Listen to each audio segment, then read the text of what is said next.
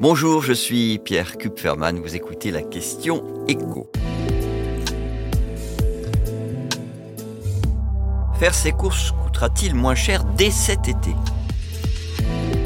Le ministre de l'économie, Bruno Le Maire, semble désormais assez confiant sur l'évolution des prix dans les rayons de la grande distribution qui, il le martèle, doivent à juste titre prendre en compte la baisse des prix de certaines matières premières et puis de l'énergie. Ce vendredi, au micro d'Apolline de Malherbe sur BFM TV, il a donné l'exemple des pâtes dont le prix doit, c'est lui qui le dit, significativement baisser dans les semaines qui viennent.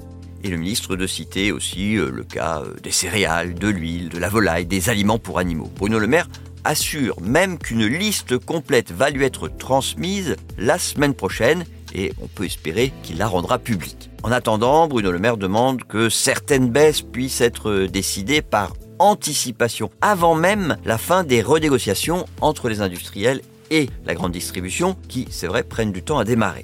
Il pourrait, par exemple, y avoir des remises immédiates sur certains produits. Et là encore, en fonction des produits, évidemment, les baisses de prix pourraient atteindre jusqu'à moins 10% ce que dit le ministre, mais c'est aussi ce que prévoient certains patrons de la grande distribution. De toute façon, les industriels vont être obligés de prendre en compte une donnée importante, c'est qu'avec l'inflation, les consommateurs comparent bien plus encore les prix que par le passé, dans les rayons d'un même supermarché, mais aussi entre supermarchés. Et le risque pour un industriel qui n'accepterait pas de baisser ses prix, c'est que les autres le fassent et que du coup ses propres ventes baissent. Et je pense même que c'est davantage cela qu'il redoute que les contrôles de la répression des fraudes de la DGCCRF que Bruno Le Maire a promis de faire, ou même que les menaces d'impôts sur les marges non justifiées que Bercy jugerait trop importantes.